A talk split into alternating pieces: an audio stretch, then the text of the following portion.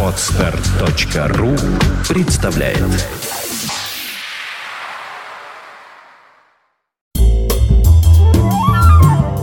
16 ноября 1979 года. В Великобритании разгорается очередной шпионский скандал после опубликования статьи «Атмосфера предательства», в которой говорилось о том, что одной из высокопоставленных лиц Англии работала на советскую разведку, Маргарет Тэтчер публично называет имя этого человека профессор Энтони Блант, смотритель Королевской картинной галереи и королевский советник по искусству. Впоследствии Блант будет лишен рыцарского звания. В Советском Союзе совершен первый коммерческий рейс по маршруту Ленинград-Москва пассажирского электропоезда нового поколения знаменитого Р-200, предтечи современного Сапсана. Впрочем, регулярная эксплуатация поезда начнется лишь 4 года спустя. В этот день 33-летний епископ Выборгский Кирилл, в миру Владимир Гундяев, которому в дальнейшем суждено будет стать патриархом московским и всея Руси, назначен членом комиссии Священного Синода по вопросам христианского единства. Улицы советских городов и поселков этим вечером непривычно пусты. Причина тому – трансляция по центральному телевидению последней пятой серии телесериала «Место встречи изменить нельзя», которому суждено будет стать культовым. А тем временем в туманном Лондоне в радиоэфир выходит Сева Новгородцев с 37-м выпуском авторской программы «Рок-посевы».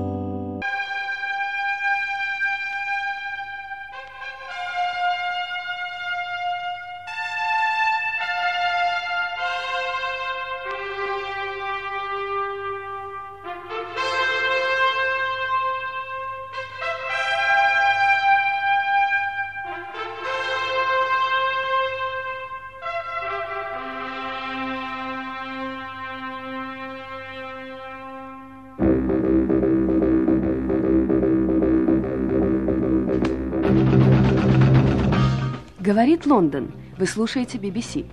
Последние полчаса мы посвящаем программе популярной музыки, которую подготовил для вас Всеволод Новгородцев.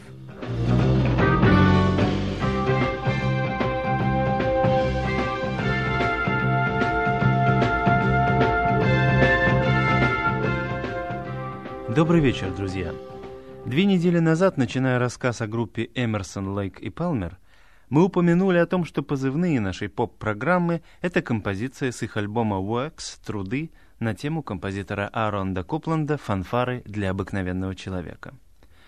«Ммм, понимаю», — сказал мне один эстет. «Ваши позывные — это символ. Фанфары для обыкновенного человека. Да, вы возвещаете что-то обыкновенным простым людям».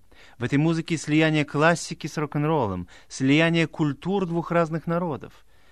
Пришлось мне сделать умный вид и глубокомысленно кивнуть головой. Не будешь же всем рассказывать, что по этим позывным приемник легко настраивать. От того-то я их и выбрал. Однако вернемся к рассказу о нашем атомном трио Эмерсоне, Лейке и Палмере, рассказу, прерванном на 71-м годе и выходу в свет альбома «Таркус». Was a man of leisure, took his pleasure in the evening sun. Laid him down in a bed of roses, finally decided to become a nun.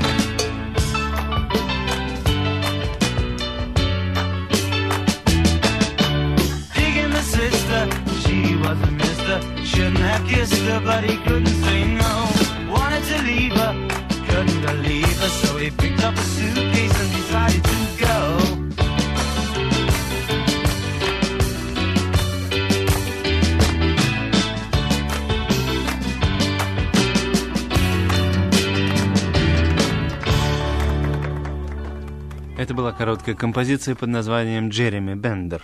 уж не родственник ли нашему Бендеру, Остапу. Альбом «Таркус», вышедший в свет в 1971 году, стал золотым. Это означало, что было продано несколько сотен тысяч его экземпляров. Как-то я задался целью узнать, после какого количества проданных пластинок альбом считается золотым. Стали звонить по разным пластиночным фирмам, но простого числового ответа мне так никто и не дал. Дело в том, что количество проданных пластинок измеряется в условных единицах, понятных лишь посвященным, вроде того, как здравоохранение трудящихся измеряется в койко-днях.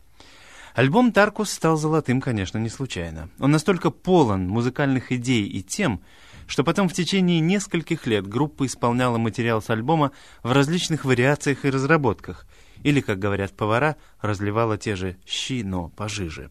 Многие композиции вошли впоследствии в концертном варианте, в живой записи. В альбом «Приветствуем вас, дамы и господа», на концерте, который не оканчивается никогда. Однако послушаем еще одну вещь с альбома «Таркус». Она называется «The Only Way» — «Единственный путь».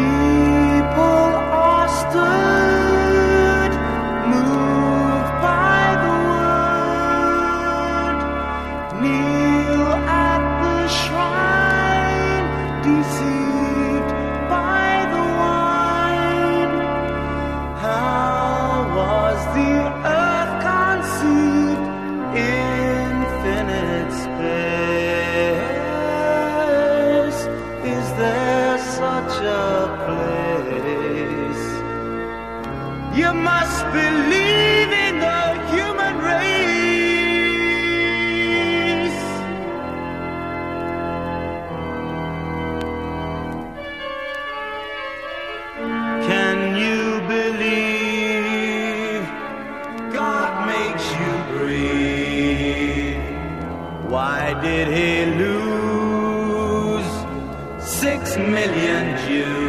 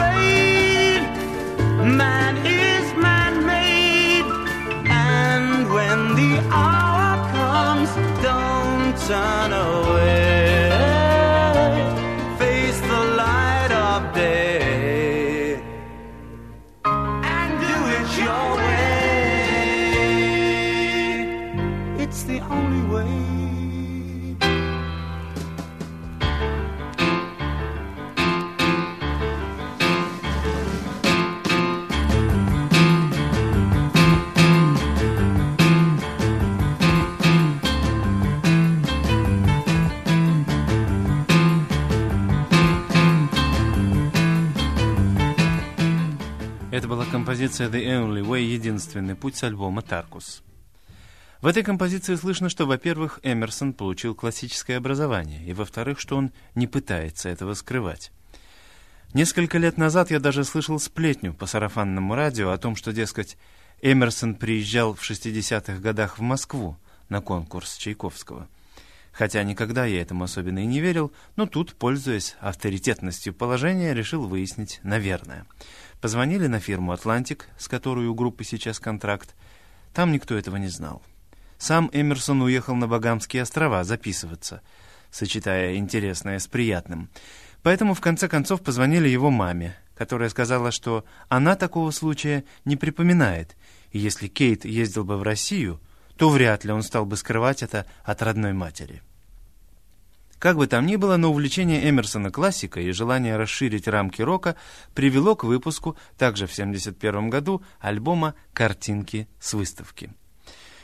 Картинки с выставки, как известно, это фортепианная сюита Мусоргского, написанная им в 1874 году, и название композиции на пластинке русскому глазу хорошо знакомы даже в английском переводе «Избушка Бабы-Яги, Старый замок, Великие ворота Киева». Название это знакомое, но музыка, мягко говоря, представляется несколько преображенной. Боюсь, что Модест Петрович, будь он жив сегодня, такой бы вольности не одобрил. Но не так ли все происходит и в природе? На стволе старого дерева появляется новая ветка, подчас совершенно на это дерево не похожая, особенно если ее привили мичуринцы. Впрочем, я хотел бы остановиться сейчас не на Эмерсоне, о нем уже сказано достаточно. Мы проиграем сейчас композицию гитариста Грега Лейка «Сейдж» с альбома «Картинки с выставки», из которой явствует, что он также знаком с классической манерой игры на гитаре. I carry the dust of a journey that cannot be shaken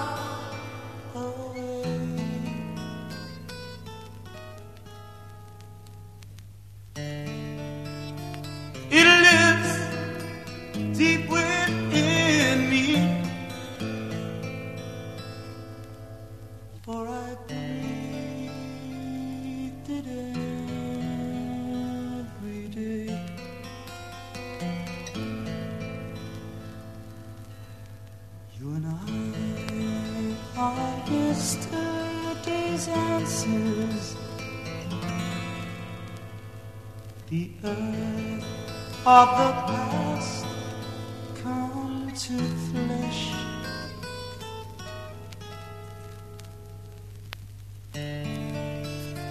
Eroded by time's rivers to the shapes we now possess.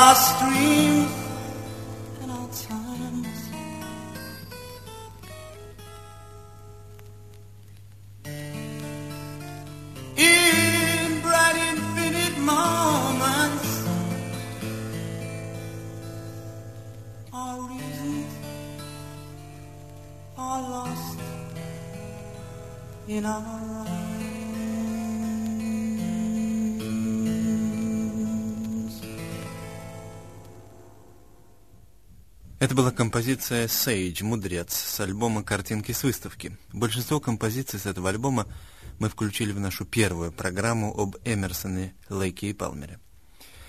В 1972 году выходит альбом «Трилогия», логическое продолжение первых трех альбомов. Если Таркус выдержан в традициях рока, картинки с выставки — это переработка классики, что, конечно, бесконечно делать было нельзя, то пластинка «Трилогия» — это попытка слияния того и другого, попытка создания своих композиций со смещением в стиле в сторону современной классической музыки. Это в конечном счете и предопределило некоторую надуманность пластинки и ее неуспех. Как это у Крылова — Беда, коль пироги начнет печи сапожник, а сапоги точать пирожник. Однако дух экспериментаторства в группе был чрезвычайно силен, причем не только в области музыкальной. Оформление сцены на концертах Эмерсона, Лейка и Палмера становилось все более и более замысловатым. Дело дошло до того, что была сконструирована специальная переносная разборная сцена из стальных конструкций. Однако, как едко заметил один критик, ох уж эти критики, стальными конструкциями не удалось вытянуть группу из наезженной колеи. Но такие уж люди, эти критики. Если кого хоть день не покритикует, прямо сам не свой ходит. Например, побывав на концерте Эмерсона, Лейка и Палмера, другой критик назвал их раздувшимся от самомнения музыкальным динозавром. В смысле размера он может быть и прав. Вскоре музыканты пришли к мысли о создании собственной фирмы грамзаписи, своей фирмы «Мелодия», назвав только ее «Мантикор». Этим словом в мифологии называют чудовище с телом льва, хвостом скорпиона и головой человека. Впрочем, и в жизни такие существа встречаются порой. Первый альбом, выпущенный на Мантикоре, был Brain Salad Surgery – хирургия на мозговом салате. Послушаем первую часть рок-сюиты под названием «Карн Ивил 9», что, по-видимому, игра слов. Слово «карнавал» разделено на два, и после замены одной буквы получилось нечто вроде «кровавое злодейство». You're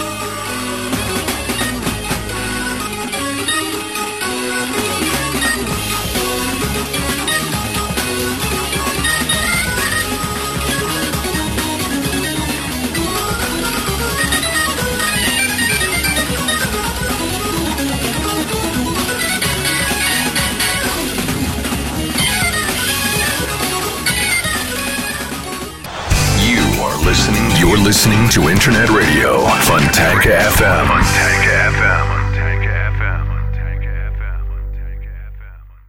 Скачать другие выпуски подкаста вы можете на podster.ru